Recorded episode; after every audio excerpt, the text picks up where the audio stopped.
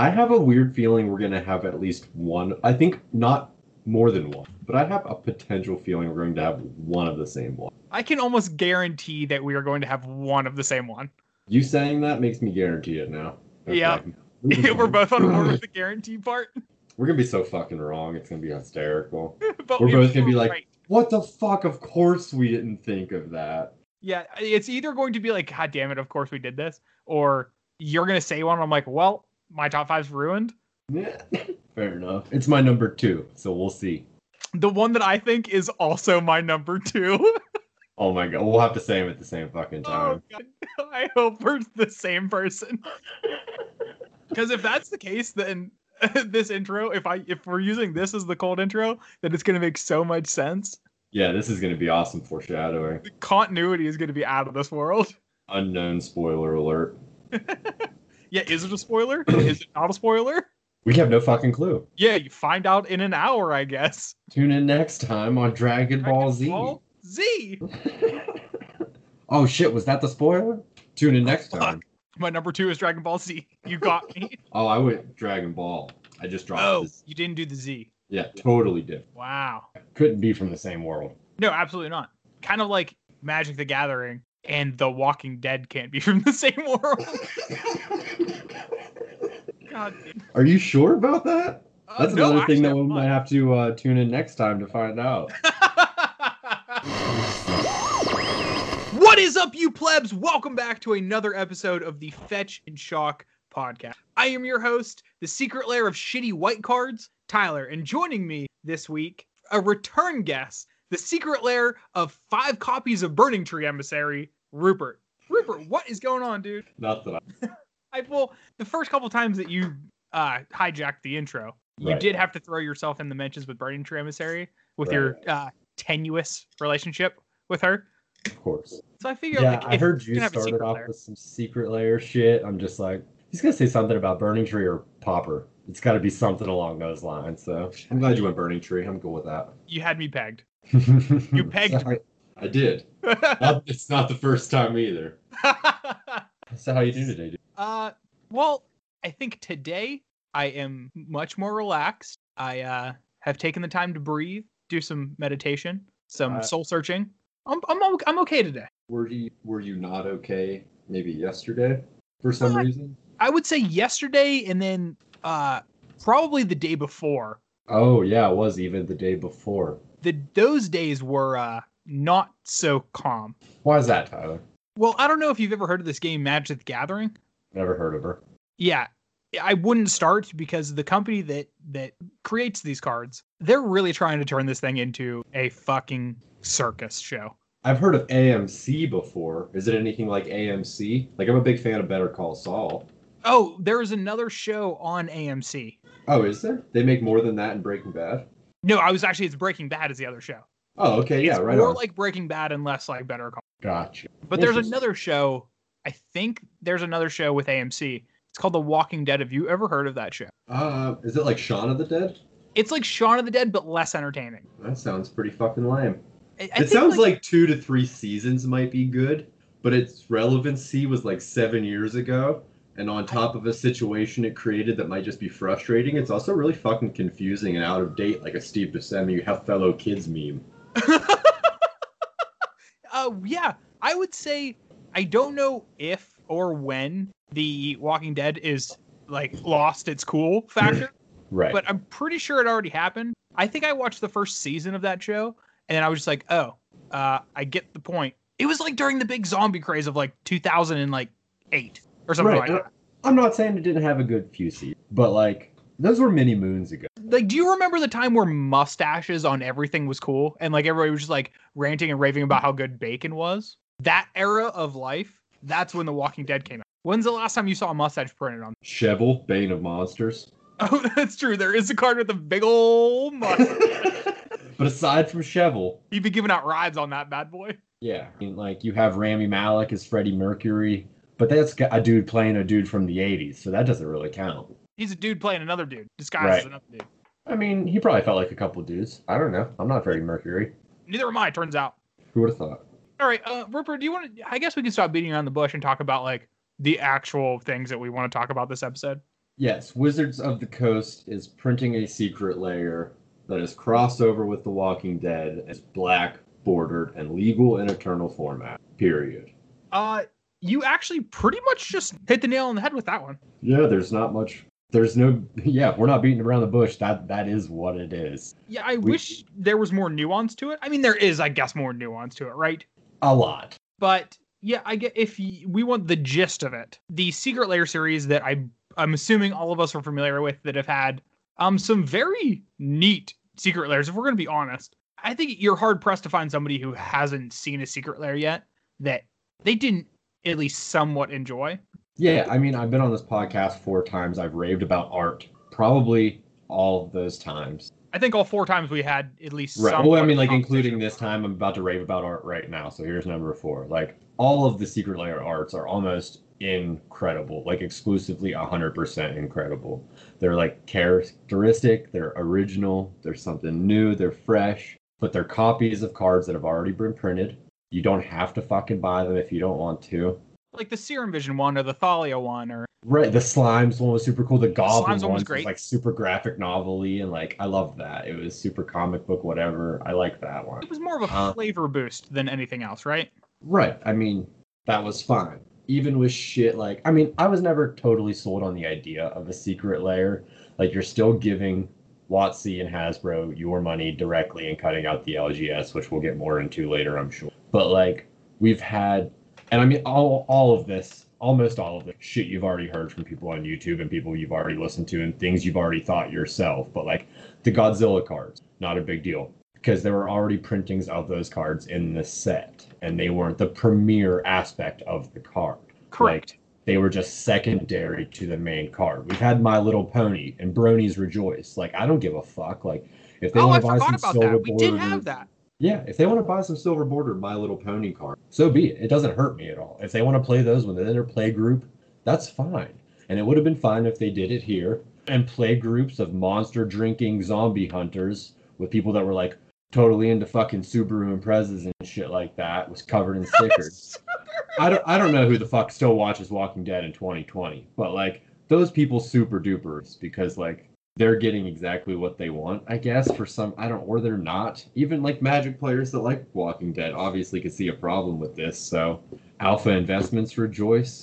I guess. I don't fucking know. Sure. I yeah, that's fine. I, I mean, I guess like there there is. I'm not gonna go ahead and say that there's a zero percent market for this. There is There's a, a huge- is a market. There's a market for it. It's not huge. These will sell. Yeah. However big the market is, I have no idea. Here's the thing with these. Let's let's talk about the actual cards themselves before we talk about any kind of theory. All right, fair So- enough. I've only seen up to three. Are there only the three Glenn Negan and Michonne? there are four. Okay, hold on. Let me gurgle Crom. It is uh Daryl is the other one Of course, it's Daryl. because of course they of course they had to make a Daryl. one. But I'm- yeah, so if you're if you're not familiar with any of these cards, they're making four uh, like we mentioned four brand new cards to Magic. These cards, unlike previous iterations of unique cards like the the Hasbro exclusive ones with like the Nerf gun and stuff, the My Little Pony ones like Rupert mentioned, these are actual cards that are legal in Magic the Gathering in Legacy, Vintage, and Commander. Now, some of these cards vary in power level. I'm sure anybody who's a fan of the show or just even the fan of some of the designs of these cards will end up making a commander deck out of them. The problem lies in the fact that these cards are now opening the floodgates for this style of thing. Right. So, like, I'm not necessarily going to nitpick on whether I think Daryl Hunter of Walkers is playable in Legacy. I'm not going to nitpick on whether Negan, the cold blooded, is going to be a great commander.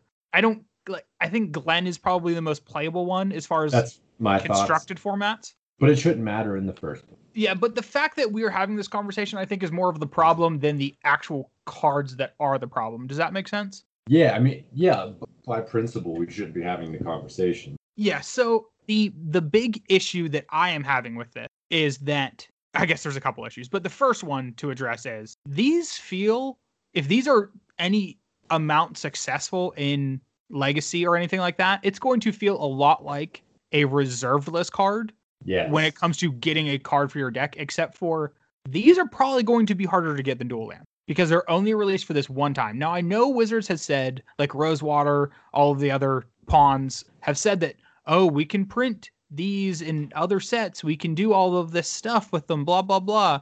That makes it that like that just seems disingenuous. No, it's Because you- bullshit because they are obviously self-aware that they're creating an issue that they're immediately covering their own asses for in a, in a generalized way. Yes, and not just myself, not just you, but in players who care about this by and large, that leaves a really bad taste. Like, No, let's we- say that this Glenn Voice of Calm is played in Legacy. It is going to be a very expensive card that even if they do a functional reprint, which they said that they can do a functional reprint, because the way that they did it, they didn't give it the strange naming convention like the Godzilla card. If they print another one that is functionally the same but with a different name, that just makes Glenn better.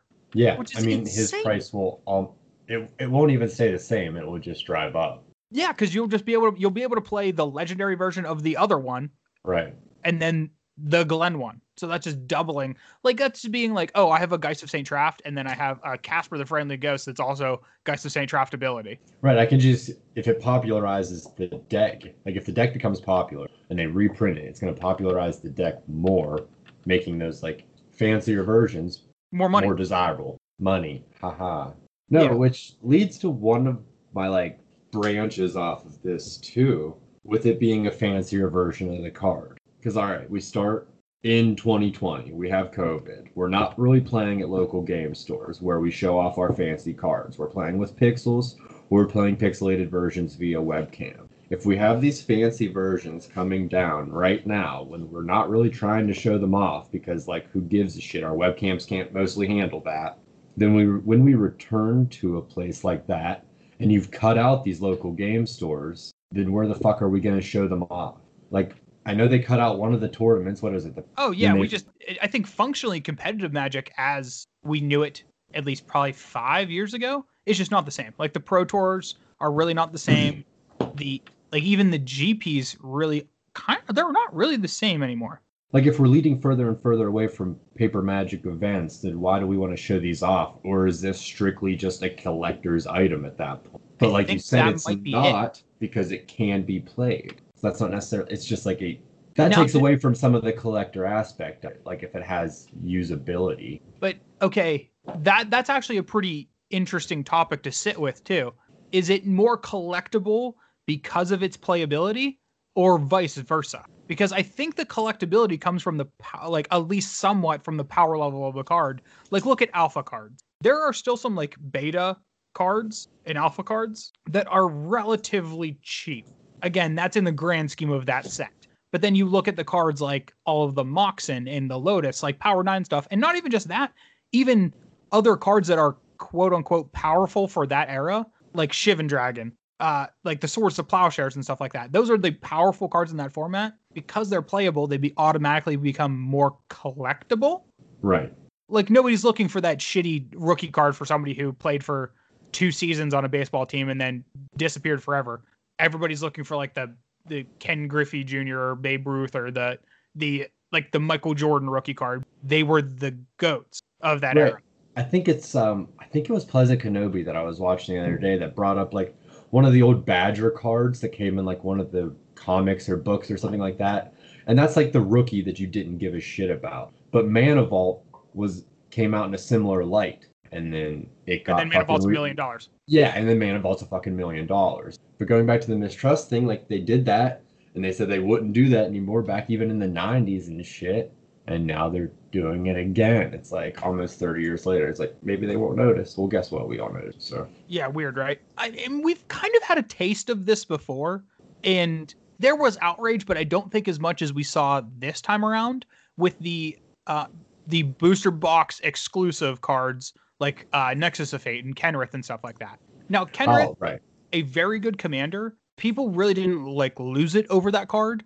I think what Gigantha, the big uh, dinosaur, the Grimano green dinosaur, that was also one of those. Nobody loses their mind over that.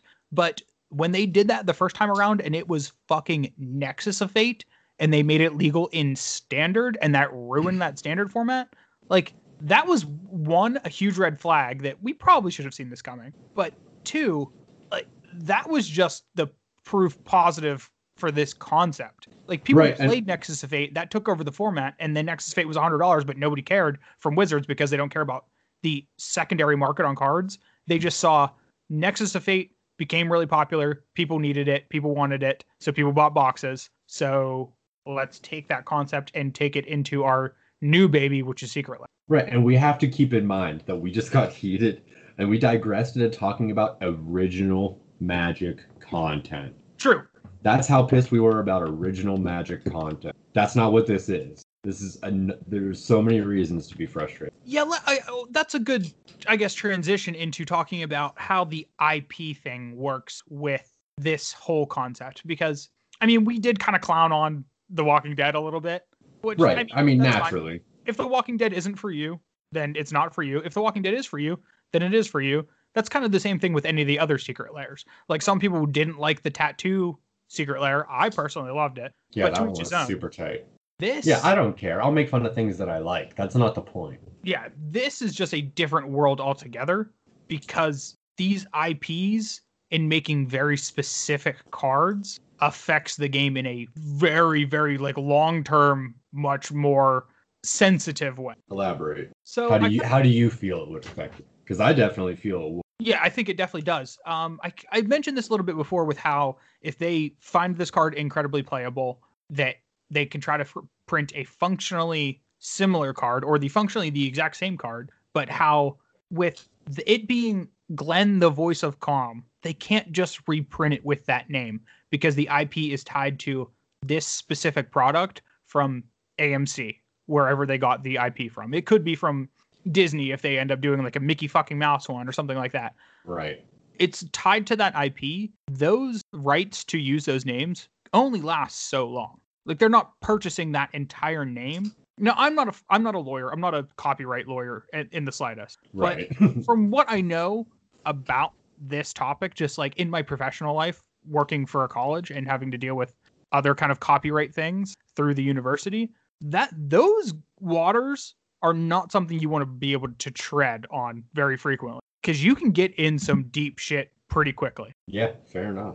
So are we just walking ourselves into a situation where we get one of these cards, it's dumb, everybody wants it, and then we're screwed and we're pigeonholed and then we just can't have it? We can't have it, and they see how many people bought it the first time, so they do it again. But even then it's a limited product too. It's still just a, it's so many dangerous roads that like it, it frazzles me more than I normally get frazzled. There's too It- much. It just leaves a lot more questions than it gives answers. And I think Yeah. that's the part that people are really wary about. I think rightfully so. Yeah, a hundred percent. And like going to the longevity and going back to it, just giving money directly to WotC and skipping right over these local game stores that are already in the midst of getting a, a massive reaming right now. Like you're just doubling down on that, and it's like eventually we're just going to be giving Wizards our money, like directly for cardboard and for pixels on Arena. Like, are we just not going to be playing Magic the Gathering anymore? Is it going to be a direct con- to consumer game? I actually don't know. Right, like that's what it feels like between this and maybe a Uro ban that we talk about later, that they just want your money. Like no matter how they can get it, whoever they have to partner with. Now I get that the the secret layers versus like something that comes out in an actual product. Those are two very very different because the actual product that you can get from a store, let's say with let's just use the Uro as an example. Even though we'll talk a little bit more about the ban a bit later. The Uro you could still go to an LGS. You could still buy a box of the product that that came in. You could still rip and rip open those wrappers, get a Uro, and then you could sell it back to the store, or you could even just cut out that whole entire process and just buy it directly from the store if they have one in the case. Now, mind you, that is a little bit more difficult now in the time that we're in, but uh, it, this that's not going to last forever. We're not locked into pandemic life for the rest of our lives. Sure, the game the game stores as we know it are going to change in the future, but uh, businesses will adapt and hopefully everybody comes out of this at least okay. There's some stores that are going to close and that really sucks. But if they move towards this kind of product where it is directly from Wizards and this is where the really dumb cards are coming from, that's where the problem is because the stores even after the pandemic are not really going to have access to these kind of cards that's going to really put the screw down Right, but it just seems like they're fucking them two different ways at that point, or not two different ways, but in two different like kind of aspects, like on the direct to consumer front and banning front almost. But I guess it helps them both. It helps LGSs and it helps Wizards all the same, not banning Omnath, but neither here nor there exactly. Yeah, I mean, and we can even think back to a couple years ago, back with the old style premium products that we used to have. Like I know you remember the From the Vault series. Right. That was the the time I think in Magic where we started seeing premium products and that was a whole entire different world. Where that was almost entirely through LGS's how much they wanted to charge for that. Because they would come out, that was when Wizards still had MSRP, right? So MSRP would be released for these products. They would be sent out to LGSs, and then the LGSs, depending on how good these from the vaults were, that really made the price based on the cards. Yeah.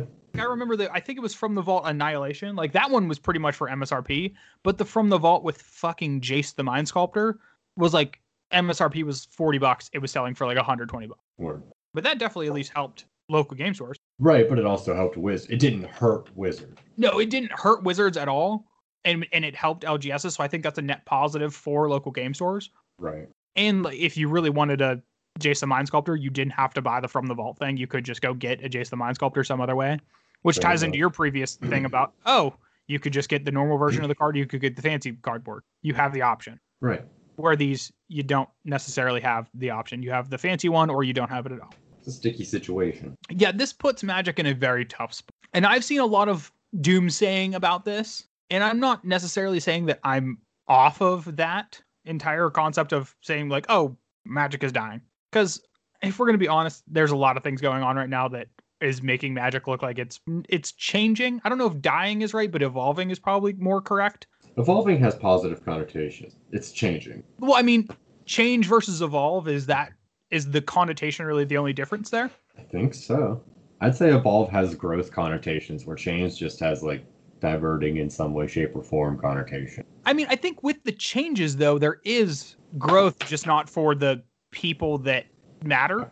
Fair enough. Like I guess it's growth for shareholders. Yeah, Yeah, it's very subjective. yeah. I, I mean, I'm not here to argue semantics about like what Magic is doing, Right. but we can all agree that Magic is changing. yes. And I think the player base at large is probably going to take the hit from that, at least the the paper player base. I don't think there's all that many like competitive Magic players that aren't in some way, shape, or form online at this point, Right. They have to be if they're trying to remain competitive, it feels like. especially at this point in time, right? Oh, right. Oh, yeah.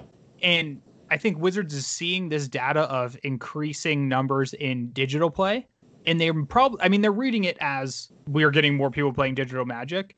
I don't know if you, if anybody can accurately read that as it's because of COVID or it's because the game is growing. But regardless, that those numbers are there, so they have to lean towards that growth in digital magic. And that's where all of this, I think, kind of stems from. That makes a lot of sense. Growth, like, are you talking like growth in paper magic, or not paper, but growth in like pixel magic, um, like the shrinking? I guess I can't come up with a better word. And like paper magic, and then printing these paper cards to compensate for that. Exactly that. Okay, yeah, that makes a lot of fucking sense. like paper product isn't moving or paper product or paper magic isn't being played so they need to incentivize players into purchasing these paper cards to offset that shrinking. Let's we'll just use that that same word. We'll just use growth and shrinking. Sure. that works for me. Yeah just to offset that they need to do things like this. I think the secret lair product is perfect for that. And i think the success of the secret lair program is probably treating wizards pretty well. And is i mean people can complain about magic all they want. If they're still buying the cards the people with the deep pockets who are making decisions are still seeing the money roll in and they're going to be like well we're doing great let's continue to do this yeah, fair enough.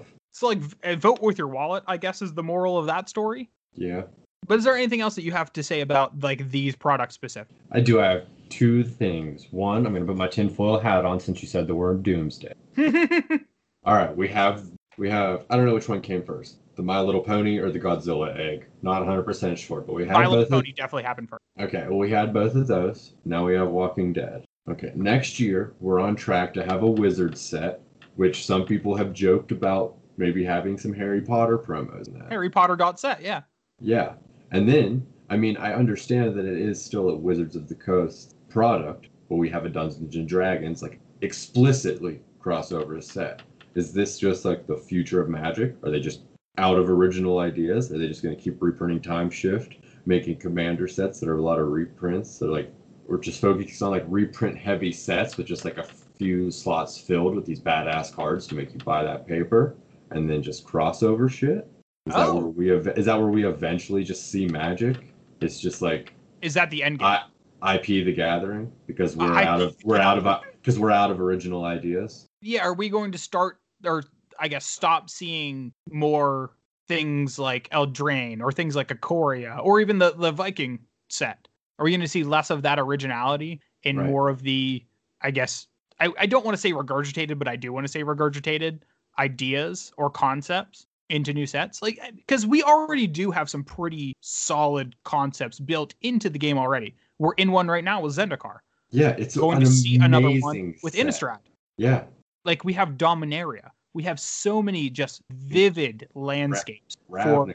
Design. Go back to fucking story. Lorwyn. Who like there are so many amazing planes with so many good places to go. Oh my god! Like we Go still back to them. Return to Kamigawa. Like we could still go places. Yeah, I don't care if we return to Ravnica ten times before we fucking cross over with an IP. I would rather return to Ravnica ten fucking times. But like that is actually a really good point you made. Like, are wh- how long is it from now? We have the IP based secret lair. When is it? Because I feel like it's inevitable inevitable that we have the IP based set. Right. Oh, I mean, yeah, aside from I feel like this plus the timeline for next year with the Dungeons and Dragons crossover, it's just like they keep putting they dip their toe in and now they have a few toes in and then they're gonna be up like half their foot and they're just gonna be fucking diving in there. Yeah, they're gonna be neck deep, and then Yeah. we're just gonna be submerged. And then yeah, they're neck deep and we're drowning and it sucks ass. I mean, was kind of was Ikoria already the testing ground for that? Because it was like the half IP set with the Godzilla stuff. Yeah, hundred percent. That's a that's a great point too. Hundred percent throw that in there. Like, when are we gonna see instead of those things that they did with the Ikoria cards with the name of the card and then the Godzilla name above? When are we just gonna get rid of that part that they introduced to the game, which they could have easily done with these? God damn it! I keep coming back to that point, but yeah. been so easy and then we wouldn't have we wouldn't have this episode right now. Your podcast would have ended. Tcc would have to go back to teaching. Mitch would have to do whatever he does when he's not doing commander's quarters i don't fucking know. Pleasant Yeah, commode he can just do warhammer 100% of the time. More fucking like it'd be fucked. Like i don't care about warhammer. I want to talk i want to see him talk about magic. Yeah. it's slippery slope. 100% and then number two i do you asked if i had anything else i do have one yes, more yes, thing an amazing thing that I wasn't aware of. But obviously, it's it is known that um the rulings committee for Commander isn't a part of WotC, and they Oh. are making their ruling the day before these Walking Dead Secret Lair cards go on sale. So um yeah, I don't. That's that's it. That's very far out to me, and so I'm more interested for that day than I am the day after because I know how they'll sell. I have a much better idea of how they'll sell and how the community is going to react from there further when the Commander Rulings Committee makes their choice. Yeah, when we have all of that information based on Commander. Correct. It's like Because Borat then- 2 coming out before Election Day. It's so badass. Yeah, it's so perfect. Literally cannot be better. Yeah. Fucking Christ. I mean, that's a really, really fucking good point. That's a brilliant point. yeah. and I, did remember- not know that that was that was a thing. Yep. I think it was Pleasant Kenobi also that said that, Vince. But uh, yeah, super, super far out. It was him or Commander's Quarters, Mitch. But someone recently said that, and I was like, that's pretty spectacular, honestly. And I'm- Absolutely. I'm, gonna be I'm gonna be tuning into that one. Well, okay, and this actually brings up I, the final point that I wanted to talk, at least in regards to these cards specifically, Right. and that is the fact that us as not only consumers of this game but players, because at this point I have a collection that I don't necessarily need to be a consumer anymore. I could just continue to play the game with the pieces that I own and be probably I would be happy. yeah. Oh, I could make decks nine ways for fucking Sunday with not that many cards. Yeah, Like- and then even then, I don't need to be a consumer of Wizards of the Coast, I could just be a consumer of a local game store and just buy secondhand from them and just never buy a pack again and be happy. Right. Like that is Yeah. still supporting Wizards in a way. In an indirect way. it's in, sure. but it's indirect. Exactly. Yeah, hundred percent. I think you're giving a lot more support to the local game store. Agreed. But that th- that's the point that I've been kind of making about this and trying to be the optimist in this situation because we just spent I don't know like 30 minutes being the pessimist. Right. So to turn an optimistic look on this, if this is the way that Magic is going to continue and if all of these questions that we asked get answered with things that we don't like, us as the consumer and just the player of this game have the ability to one vote with our wallet. So if we don't like the product, don't purchase it. And if the pur- if the product doesn't sell, then it doesn't get remade or similar products don't get remade. Additionally, if we don't like the direction of the game and where it's going, then we get to decide how we play this. A couple great examples come to my mind immediately. The first one, I know y'all haven't heard from Matt in a very long time, but even before he took the hiatus for his baby, his outlook on Magic was pretty pessimistic and he was pretty much exclusively playing old school, pre-modern formats like that that aren't run by wizards but run by the community. You and I, Rupert, Yes. and since this whole entire pandemic thing started, we started playing our own format that we just created out of the blue with Woodnick that we're now enjoying the game in our own way. I'm thinking that is going to be the future of Magic, whether it's Commander with how you mentioned that the banned and restricted list is not wizards driven, it's community driven through the the that governing body. Which side note, I love that being player driven. Absolutely. Well, not player driven, rather, but more so like OG commander player driven. Yeah, I think if you want to make the delineation between WotC driven and player driven, like that's just the hard divide, then Commander is firmly planted in the player driven. Correct. So these player driven formats, like old school, like pre modern, like Commander, like something that you and your idiot friends can just start yourself like Wood Nickel. Right, because you're It really doesn't poor and you're necessarily have to be Wood each other. Nickel, but it could just be any. They could be any format that you want to play. Whether you want to f- play your own modern with your friends, where you bring Black Splinter Twin and you bring back uh, Birthing Pod and you bring back Eldrazi and just like jam the most powerful cards that you can find in modern, or you want to make your own Pioneer variant that you can add fetch lands. You can do whatever you want. Or go back three player. more sets or something like that. Whatever Yeah, you want exactly. to do. Doesn't matter. yeah, as a player and with your friend group, you have the autonomy to be able to do that. So if you don't like what Wizards is doing, one, vote with your wallet. Two, do your own thing. Honestly, I just say do your own thing. This is the one time I'm going to say don't vote at all. If you're voting with your wallet, just don't do it in this situation.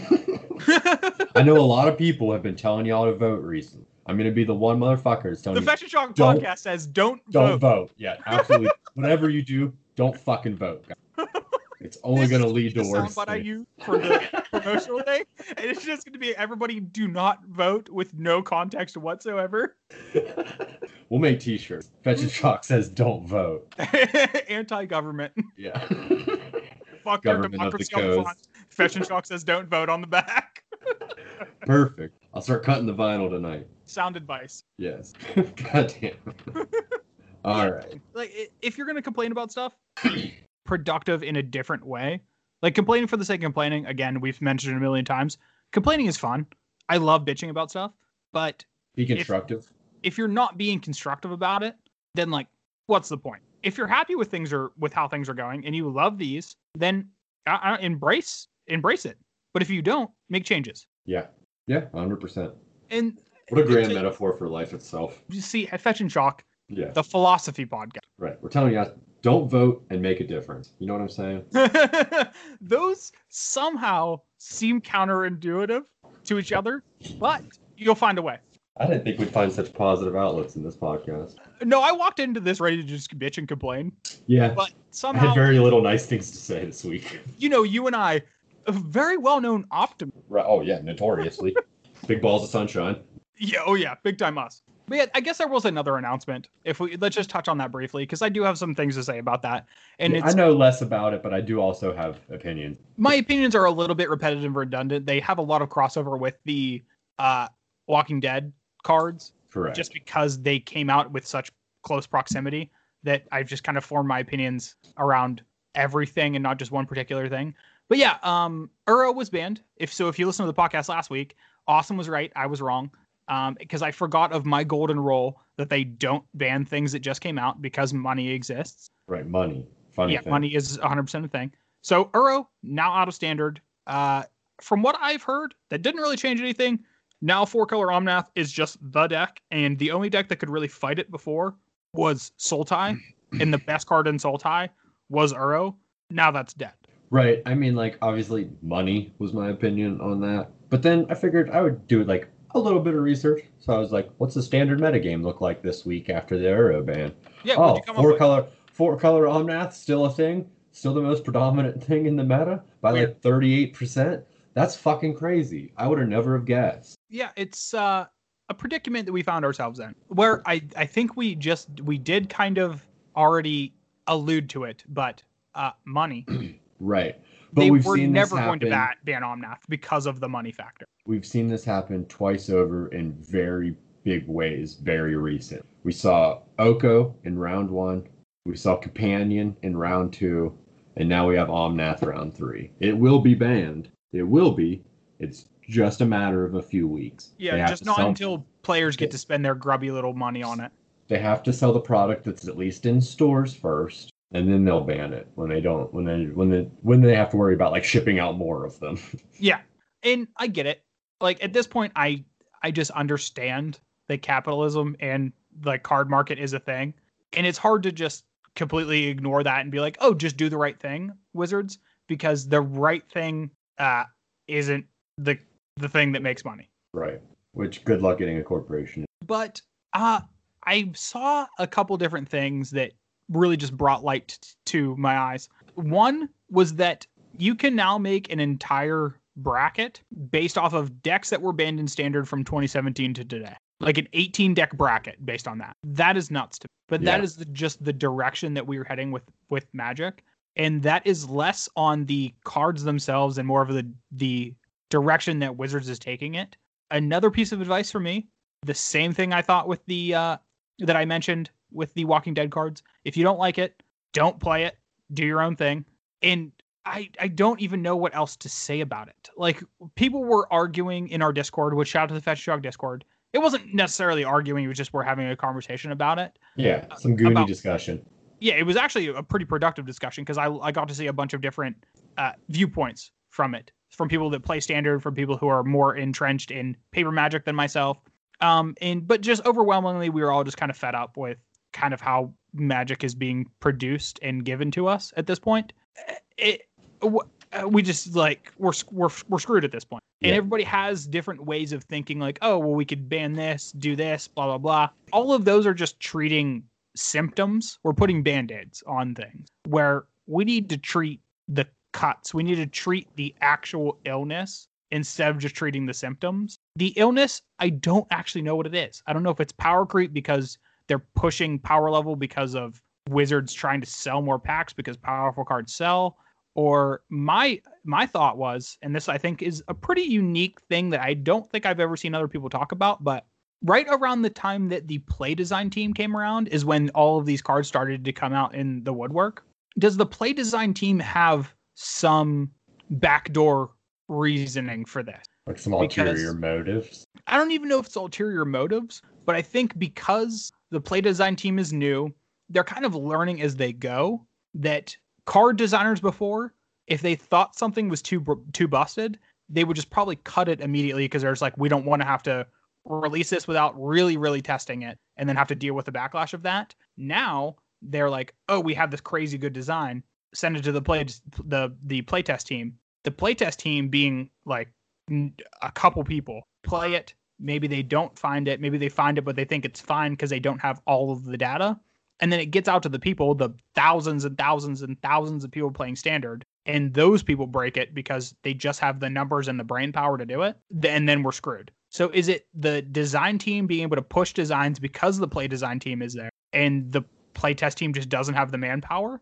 Is that the cause of it? Because then if that's the case just get rid of rid of the playtest t- uh, team and just go back to the old way and then we just don't have this happen as frequently. Right. I don't know. There's just there's there's so many problems and I'm trying to be productive and trying to think of solutions and trying to figure out what the hell's going on, but I'm just one asshole. Yeah. We're just two of them. Yeah, that's yeah, we are two assholes. We've I done a don't lot of think that stops it, it in just us talking about magic. I think that's just in general we're just two assholes. Yeah, in general. But we have done a lot of complaining. I want to give a shout out to you in Austin last week because you talked about drafting, Zendikar Rising, and I've also had a blast doing that. So I would at least say one positive thing about Magic right now, and it is that drafting Zendikar is very fair and balanced, and pretty much no matter how you draft it, you're going to have a good time. Oh hell yeah! But yeah, Yeah. but- so on a positive note, I think I Right. mentioned this last week, but overall, the limited formats that have come out in the past couple of years have been stellar. Not the best of all time, but they have been so consistently good that I've Yeah. never been happier playing limited in my entire life. This might be one of the most fair ones I have ever really gotten into, Absolutely. and I love that. I mean, you and I have sat down, we've done a couple of drafts, and they've been a blast. Oh Me yeah, and Austin have done the times. same. And it's like we just have such a good time drafting. Like sometimes we don't even play wood nickel. We just sit there and somebody does a draft and we just shoot the shit and do a draft, play the games, have a fun time. That's always great. Yeah, it's almost more laid back than playing with a three dollar deck. Somehow. No, yeah, that, I think you're 100% correct. Yeah, I like So, it. I like to sit down and draft. it. No, and for whatever reason, I've been thinking about making a brawl deck. That's why I know who Shoveled and Mustachioed is because I kind of want to use them.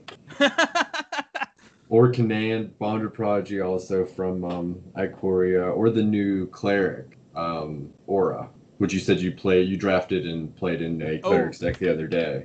That the card Skyclave is Hierophant, or whatever. gross. Yeah, and I I drafted clerics once now, and it was just like the most fun I've had drafting. I probably drafted a good five times. Hell yeah. It just plays like a combo deck in limited, which is always super fun. Yeah, it's it's far out the amount of triggers that it starts to. one of my favorite decks that I've ever played in limited. Not my favorite limited format, but one of my favorite decks specifically in limited was uh Aether Revolt and the set that came before. I can't. Is it Kaladesh? I think is the set. I Kaladesh wasn't Aether too Revolt. familiar with those. Yeah, because there was the green white like humans deck with that, and you had the mechanic that if a creature left or if a permanent left the battlefield this turn, it triggered something, and you could just blink your creatures or have your creatures die in combat and just put so many triggers on the stack with revolt. It was a fucking blast. The clerics deck is super reminiscent of that. Yeah, right on it. Yeah, I like doing stuff. Turns out. Yeah, who would have thought? Things and stuff. Hey, you know how we were just positive for a second? Yeah. Yeah, you brought up a top five idea for me last night, so let's just get negative again. Oh, see, I don't. I'm going to say that this is a not negative top five, and we haven't done a top five in a very fucking long time. Do you think I, it? all right, it was fun. I like the idea. If these are all, if these are all silver bordered, I love the ideas. Okay, see, mine, I didn't put the silver border context in. I'm just like, I want to make the dumbest shit possible. Like, I know we're talking about how negative the Walking Dead cards are are for the concept of magic, but if it's done the way that I want, then it's positive because I get what I want. all right, well let's fire it off. Tell me what the top five is. So the top five we're doing this week, a little bit to poke fun at magic, and it's just a cool thought exercise that I, I honestly I want to hear what we're doing or what other people think about this because I'm just genuinely curious. It could be super fun just to see what other people think. We are doing the top five IPs we want to see as secret lairs, Yep. which I love. I'm Yeah. so excited for this. Now, Rupert, ha- do you have any honorable mention? I do. I have one that I thought of during this podcast, and I had one preloaded. All right, let's hear them. All right, the one I thought of during this podcast, and you also brought up the phrase last night, which led me to this concept, but just have like different angles of Henry Winkler as the Fonz in Happy Days, literally jumping the shark as like a five set promo. So you have like a frontal shot and like a back shot.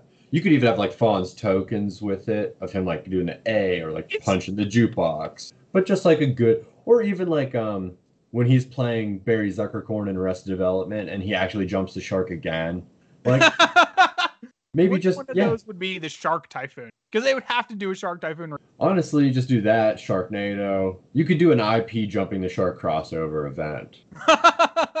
Shark Tale with Will Smith. oh, dude, the that shark fucking from move- Finding Nemo. Oh yeah. Hell yeah, fish are friends, not Friends, food. Not food, baby. Yep. A little, couple, couple zero one fish tokens in there if you want. That's such a good one. Um, the other, the other uh, honorable mention I had was Team Fortress 2 class. Ooh, TF2. Yeah, you got like a scout with haste, that does some random ass shit. I don't fucking know. I didn't think about what any of these the cards would medic. do. Right. I mean, naturally, you have like you could have a demo warrior, you could have a demo fucking whatever you wanted. You could have like a heavy warrior. The I NG feel like the is demo like would be some, green. You could even have the NG be some sort of vehicle. Who knows? Like it doesn't Oh, matter. that's sick. But yeah, that was my those were that was my big runner up. I like that. Yeah. Do you have any runner ups? I do. And my runner ups were all ideas that I had, but I feel like they're too obvious because of the fact that they're things that are just broken up into already kind of their own like mana symbol kind of things. Gotcha. Like Power Rangers would be Fair sick. enough. But like that's already like the white mana one, the red mana one, the all of that stuff. There's a I- pink. Uh pink would be like a Boros, because like you'd mix white with red oh, to make pink. it's you animal. Yeah, I listen, I put some thought and effort into this. Tell me more about color theory. Listen, I didn't go to art school for nothing. Oh wait, you're the one who went to art school. And I did go for nothing. Yeah, it's true.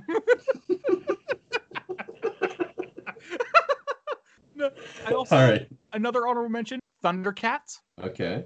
Okay. because I want to see the sword as an equipment, Fair enough. like Sword of Thunder, and cats. Yes. Amazing. You guys, yeah, obviously. Yeah, that's that's the lowest hanging fucking fruit. I Any told you this would be a positive conversation. No Fair more negative enough. this. Any others? no, we'll leave it at that. That's a that's a good one to end on. Uh, All right. Do you want to start it off or do you want me to start it off? I, I get. I'll start it off. How about that? My number All right. five. I would love to see them do, and this is more of a general concept than a specific one. But I would love to them do a partner with a director and do like characters from that director's movie, like a oh Tim oh my Burton god. or like a Wes Anderson one. no, I went straight for Tarantino. Or Tarantino would be a really good one too. It'd be cool to have all five from Kill Bill. So you have like Black Mamba and shit. Yep. Or not Yeah, five. stuff I like think there's that. four from uh, Kill Bill. What however many there are. It's been a minute. But yeah, that would be tight. I like that. Or I was actually thinking, I was like looking at like my movies on my uh ex or external hard drive and shit. And it's like all the characters from Fantastic Mr. Fox. like that was what my. Wes Anderson one was. I Yeah. think they could do a fantastic Mr. Fox. or Isle of Dogs. Isle of Dogs would be like a really cool like pack of wolves kind of thing Oh, with yeah, I that. like that's real. yeah. I like that's a good number five. How about you? What's your number five?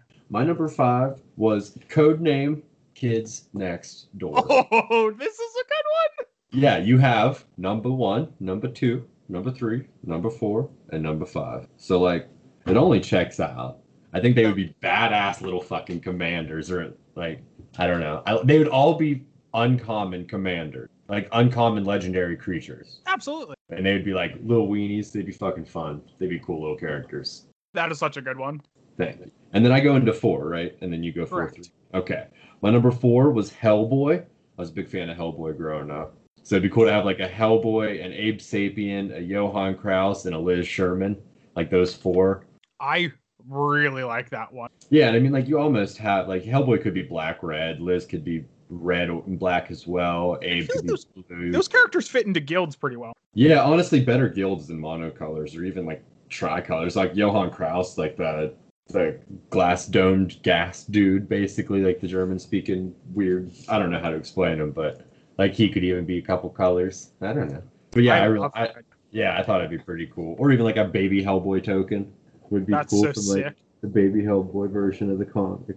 Or like BPRD, Secret Lair BPRD. it's like Bureau of Paranormal Research and Defense, if not like the the Hellboy one specifically. That's However, however you would do it would be super. cool. I like that. What's your number four, my dude?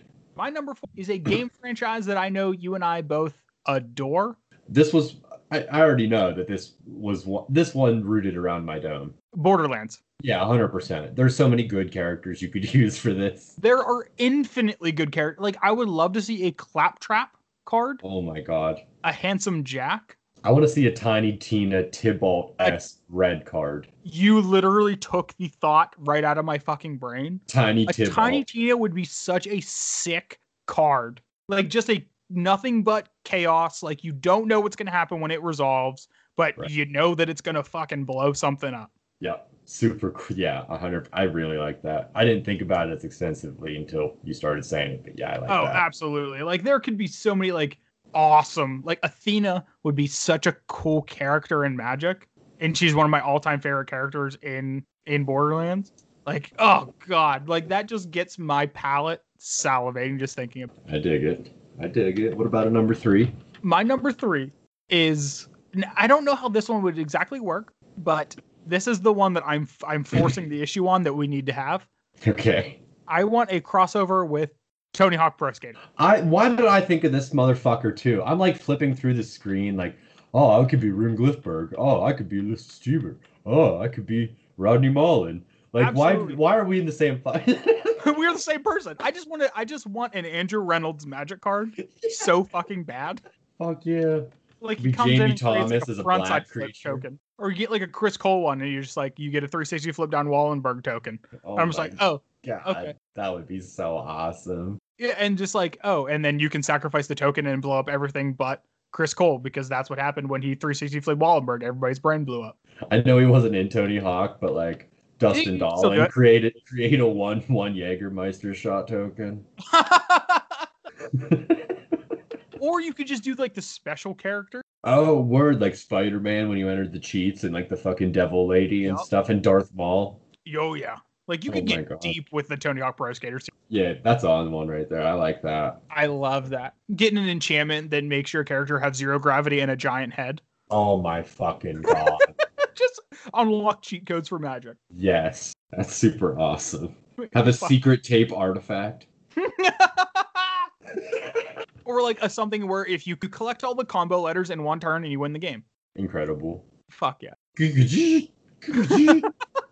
Yeah, That's actually exactly how it sounds. Fuck yeah. the promo video for the fucking secret lair does those little transitional things between objectives. It's like high score, 250k. Six Fun. score. Find the secret video. Incredible. All right, All what right. is your number three? All right. Well, I didn't know if you knew this, and this is way more than five things, which I know that secret lairs usually are. So you could pick five off of this list. But Forbes every year puts out the Forbes Fictional 15, and it is the the 15 most rich fictional characters that they think exist. So I thought this would be like a funny meta joke while already Oh. making fun of magic. I love that. Like a Monopoly man. Oh, it's like Scrooge McDuck, Richie Rich, Tony Stark, uh, Bruce Wayne, the Tooth Fairy for some dumb fucking reason. on this list. Well, the Tooth Fairy does just make thousands of dollars every time a kid just is a Yeah. tooth. Jay Gatsby. That's hilarious. Lucille Bluth is number 15. That's amazing. That is such a good one, and I would have never thought of that. I didn't even read number one. It's Carlisle Cullen from fucking Twilight. Like, this list is stupid. and I just wanted to make fun of magic more than we already have today. But you yeah, I would go with fun. yeah, I go with the Forbes fictional 15. That's a really good one. All right, and then I'm not going to go right ahead and read out my number two because we had this thought that our number twos might be the same one. I think they might be. So we can go ahead with that. I'm like, Why don't you give me a hint on what it is? From the slums of Shaolin, It's a Wu Tang Wu Tang Clan Clan. strikes again. Yo, that's hundred percent my number two. yeah, if you had the RZA of the GZA, ODB, Raekwon the Chef, Ghostface Killah, Inspectah Deck, U-God, Masta Killa, and I mean THOD man, and if he came in and created like a Redman token, that'd be kind of funny. But all the same, yeah, a hundred fucking percent. That's absolutely the Wu Tang Clan is my number two. Of course it is. Like, why? Why would it not be? A Wu Tang Clan set of secret lairs would be Yeah. incredible. If they had the same, and I just thought of this, but if they had the same person that did the anime War of the Spark Planeswalker cards, dude, Oh. that's what I'm fucking talking. about. And you get like cream tokens with Oh that. Oh my gosh, yeah, yeah. They're just bags of money. Oh my god. Flavor text underneath them. It's you best protect your neck. Oh no! And then they they somehow sneak in Hornet Queen with Oh that as well. God, oh my Killer bees are on the swarm, dude. Jesus Christ, so many B tokens. Yep. Oh hell yeah. You could have B tokens for all of them, even, or even if it was just a set of nine one one B tokens. Just no. and the ODB ODB one, yeah, just had like cornrows and fucking wackadoo teeth and shit, like a gold tooth coming out of its little bee mouth, Yeah, that would be Oh, yeah. so. s- somehow carrying a forty next to it. Yeah, Yeah. we need to introduce 40 ounces of honey. and alcohol to Magic the Gathering. Yeah, fuck it. I mean, what the hell? TCC was already talking about how violent The Walking Dead was, so might as well just bring in some extortion and shit. Yeah, I mean, what's wrong with that? Yeah, hell yeah. Well, Yeah. kick it off. What's your number one, my dude? Oh, my number one. Now, Which this is a apparently I'm not gonna get. Absolutely not. I don't think in a million years you would have ever been able to guess this. This one started out as my number five, and then when I thought about it more, it rapidly became my number one. What you got? I want a Muppets secret lair Jesus fuck. so badly. I Holy want shit. like- I want Beaker as like the new Niv Mizzet, the best is it commander of all time. I want the Count as the now the greatest Was Av? Plague engineer ever. Oh That- You get to put minus one minus one counter on a creature equal to the number of counters on the count. I want to go deep. I want Um, that to be like a like an uncard though, and be like you have to say out the number in the count's voice every time you put that counter on it, and then laugh like the count's laugh, one, or a else remove all three counters. from counters. count. Oh. Like Muppets Sesame Street crossover. oh yeah. yeah, perfect. But Rupert, what is your number one? My number one is Avatar: The Last Airbender. Oh yeah. because I think it'd be very cool to have like an Aang, Katara, Toph, and Zuko one. Maybe even like throw in like Sokka and Appa and Momo and shit like that. Or the Kyoshi Appa- Warriors or like Uncle Iroh. Could we make Appa a vehicle somehow? Yeah, hundred percent. Even having like a cabbage man with some cabbage tokens would be hysterical. Best one. Yeah, big Atla fans, so that's that's that was a pretty easy number one. That and Wu Tang were the first two that I thought of. Wu Tang was one of the first that I thought of. I think Borderlands was the second. And then I thought Fair of Muppets. I was like, Muppets isn't that good. And then I really thought about Muppets. I'm like, no, Muppets is yeah, I threw around a few before before going into it. But yeah, it was a good top five list, my dude. Uh, Yeah, and I cannot wait to hear what other people have for this because this was so much fun. Like in a world where everything is wrong with Magic right now, and everybody was in such a shit mood, and Twitter was unbearable. It just ne- negative after negative after negative. Uh, doing this top five was really a bright spot for the week. 100%. All right, dude. Well, there's only one more thing to do, and Yeah. apparently you're flipping the script on me once again. Yeah, you made me lose. Austin lost. So I'm just gonna play your game and just make you play it like you and uh, Matt used to alternate. So we're gonna go to Scryfall. We're gonna hit the random Scryfall button. I'm gonna ask you five times. You gotta get three of them right. You get three hints. You gotta guess the CMC. If you get it right, you get a point. If you don't, you don't. Oh, but what's the name of the game, dude? You almost nailed it except for the name. Ah, what the fuck is this called? Oh, accumulated, Accumulated knowledge. knowledge, my dude. Accumulated knowledge. I knew that. Just give me a second. I'm actually you- pretty impressed that you uh, rattled that off that good. I've listened to a good bit of this podcast. You've also been on here about as much as Matt too, so and very humbly, I immediately listened to my own podcasts Oh, right when course. you post them, all the same, because I'm we interested. gotta get them fucking views, baby. I'm always like, I hope you cut that bullshit out, which you usually do. You're pretty good for it. You ready for number one? It has been a long time since I've lost this game, so I'm ready to do it again. Right on. All right. Random card generated. Your first card, Mutual Destruction. Oh boy, uh, this sounds like a red card, Okay. uh, and that's all I know. uh, I am genuinely have no clue. I don't even know if it's worth using a hint. I don't know if it is or not. Probably not. You could be like Sean Evans and just not drink water or milk the whole time sometimes. I'm going to channel my inner Sean Evans and say that this is one in a red. Um, you are one in a wrong. this is one black. This is a card from Ikoria. oh, This is a sorcery spell. This spell has flash as long as you control a permanent with flash. As an additional cost to cast Oh, the spell, sacrifice a creature, destroy target creature. So it's basically blown, bone splinters, but Yeah. a, a shittier version of it, or a better one. Is bone splinters an instant or sorcery? I think Bone Splinters is an instant. Word. So yeah, this is just a strictly worse bone splinters.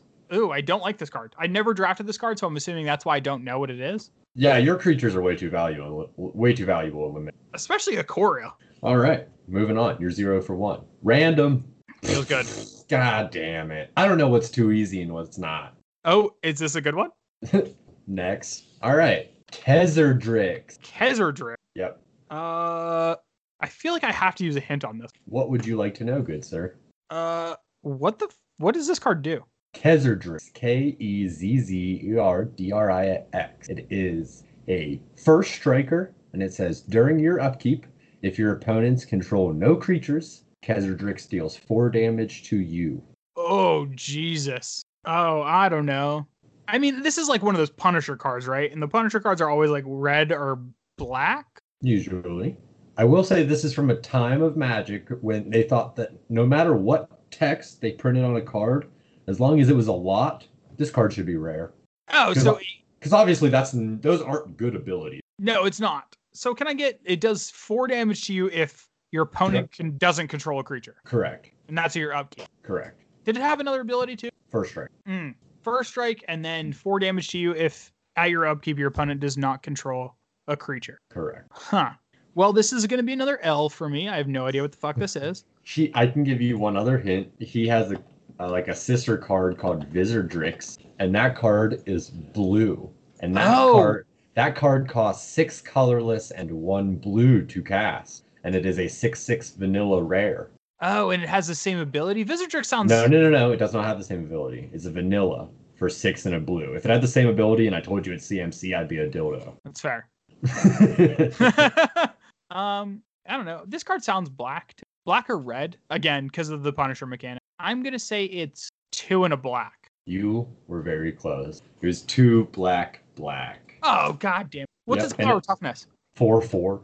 Oh, so it's a four four for four with all that ability. Yeah. What it's is a it? rabbit. Be- A rabbit. it's a rabbit beast. Yeah, it was originally a beast, and then it got changed to rabbit. Oh, thank God they made that uh, change. How Yeah. could we have ever lived without that? I used to have a Vizzerdrix card when I was like a kid and didn't know what the fuck was going on, and I th- it's just like a creepy looking thing. Random. Oh, you're not getting easy one. Galina's Knight. Galina's Knight. Yeah, it could be Jolina's Knight, but it's probably Galina. Oh boy. I'll even give. I'll go ahead. I'll give you the flavor text for free. That's a freebie. Freebie on the freebie. Are they Okay. on our side? Asked to. If they kill Phyrexians, they are. Replied Gerard. Hmm. Yeah, it doesn't help at all. That's why I gave it to you. Okay. So it's a knight. I'm Yep. gonna go so far to say that it's a knight. That's a good assumption. I will tell you, you're correct. Okay, so I'm going to guess that white is in the casting cost Makes sense. because that's the only thing that I have in my brain. I also know because of wood nickel. No, I don't know if it's because of wood nickel that I know that. I think it might just be my magic knowledge. This is going to sound crazy. I know there's a card called Galina. She's a legendary and she steals legendaries. You know actually why I know this? She's legal in Wood Nickel, so you might have. I might know it from Wood Nickel. I think the reason why I know this is because she is holding otters in her art. Really? Absolutely, she is. Because otters are the single greatest creature on the planet. That is not up for debate. PB and J would have to agree. Yeah, absolutely. PB and J otter, uh, class A citizens. Yeah, they're doing the noodle dance. They're so fucking stoked you saying that right now. Absolutely. So Galina is blue for sure. I think she's three in a blue or two in a blue. And she has she she like taps and steals a legendary or something She's- like that. She's not the card I'm asking you about. No, I'm trying to surmise what the fuck this card could be. I am going to say that Galina's Knight. The Knight makes me think a white card, but the Galina makes me think a blue card. So I'm kind of torn. I'm I think because of the Galina thing, I know that it's blue. And there are blue knights in I think. At some point there has to be. And Galina's like an old card. She's like from Legends or Never saw a blue duck before. so I'm thinking this card is blue. I think it's one in a blue. One and a blue. That's my guess. Well, Tyler, I have good news and bad news. It is white and a blue. What, one white and one blue? Correct. God damn. So it was both of the colors that I thought it was. Yes. And it is old. It is from Invasion. Uh, Can I right look up Galina Galina. now? Yeah, 100%. You were right about pretty much everything. But don't go too far after Galina. You did get three wrong, but I did skip one because I didn't know how hard it would be. So if you get that one and two more right after it, we'll still call you a win. Oh, I love these rules. You I like love that? this. This is actually working really in my favor. You still have two Galina hints. is holding otters in her art. Yes, I'm so smart. You still have your two hints. So the one that I skipped is Tamiyo the Moon Sage. Ooh, a little bit of Tamiyo action. I'm trying to think of uh, what set Tamiyo is from. Is she from Innistrad? That block. She's from Innistrad Block. She's three blue blue from my memory, Correct. and she. I'm just gonna shut you up now. Oh, that's fair. you can keep going. What does she do?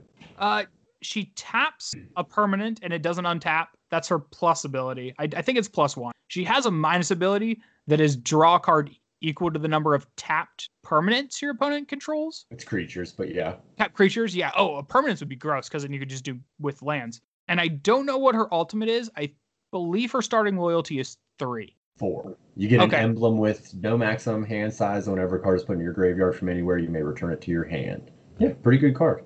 Yeah, I really like Tammy. All right. Which, which set in the Innistrad Oh, block? Avacyn. Mm. All right, you still have to get both of these right, but you do have two hints, so I probably advise using both of them. Yeah, that math checks out. Imperial Voyager. I was just about to say, if you say Imperial Seal, I am so happy. Sadly, I did not. Imperial Voyager is significantly. For Um, years, I studied the Aether Sphere from afar, but it was not until I touched the Aether for myself that I came to know the power contained in the swirling sky. Huh. Well, I'm gonna go ahead and say that I that doesn't help at all, Okay. and I'm going to need what this card does. It has flying and trample, and when it deals combat damage to a player, you get that many energy countered. Oh, I think I actually know this one. I think you will figure it out. It is from uh, I guess Aether Revolt or Kaladesh or whatever. It's the uh, Aether Revolt, I think. It's the uncommon. It's one in Simic. Yes, correct. And it's from Kaladesh. Kaladesh. Yeah, I really like this card in limited. All right. You got one left and one hint left. Yeah, that would be a really good card in Kaladesh. Yeah, it was sweet. It was just a sick flyer. Ooh. Your last card is Song Stitcher. Oh, this one sounds so familiar. The illustrator's name is Barry. Berry. Is not B A R R Y, B E R R Y. Like blueberry. Or poison berry. the snozberries taste like snozberries. oh, I'm trying to think of what this card sounds so familiar. The art is fucking intensely good. Why does this card sound so familiar? Oh man. I can almost tell you that this card, I don't know why this card would ever be. It's not good. I think this card is familiar because it's a white card, if that makes sense. Fair enough. What does this card do? For one and a white, target attacking creature with flying deals no combat damage this turn. Oh, oh, that's not the card that I thought it was. I don't know what card I was thinking. The card that I was thinking was like two and a white. Maybe that's what this is. Maybe it is the card that I was thinking. No, that's not the ability on the card that I was thinking though, which is the issue. Oh boy. Now I'm just now I'm just like more focused on what the card that I was thinking. I wouldn't focus on that one so much. Song Stitcher. Oh boy. You know what? Fuck it, two and a white. It is Um, I- one white. Just one white. So one drop, one one. Oh, how old is that? It's got to be so. Urza's Saga. Yeah, that sounds about right. What card am I thinking of? Two and a white song thing. It makes a bird token. It's from Ravnik. I don't know. The Return art to is really good on this card. The, the birds and everything. The sky looks excellent. Seller of Songbird. Ah, yeah, it's not that card. You were No, wrong. it is not. Seller of Songbirds is two and a white. It's a one-two, and when it enters the battlefield, you make a one-one bird. Well, so sad.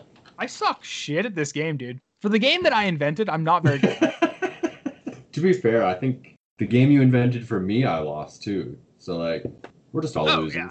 Yeah, we're even then. Moral of this episode: If you play Magic, you're a loser. Yeah, no. If you're alive, you're a loser. Yeah, that too, pretty much. Honestly, This but isn't even playing Magic. If you if you play the game, you're a loser. I just lost the game. Oh no, we're definitely losers now. Fuck. Oh, one final note before um, you don't get your shout out.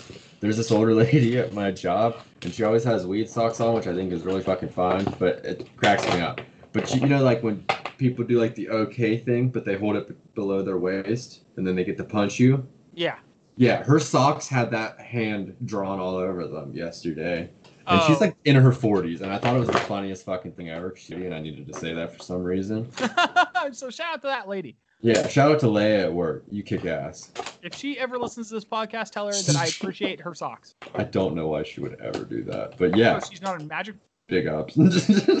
no, she's actually not one of the very many people at my work that play Magic. Well, is she a fan of The Walking Dead? Because if so, I think there's something in here for her. God, I hope not. I used to like Leia. No, I'll still give you the shout out. You got any shout outs this week, Tyler? oh fuck, man! I wasn't preparing to like win or even play this game. But uh, if we're doing the shout out game, I mean, honestly, fuck Magic right now.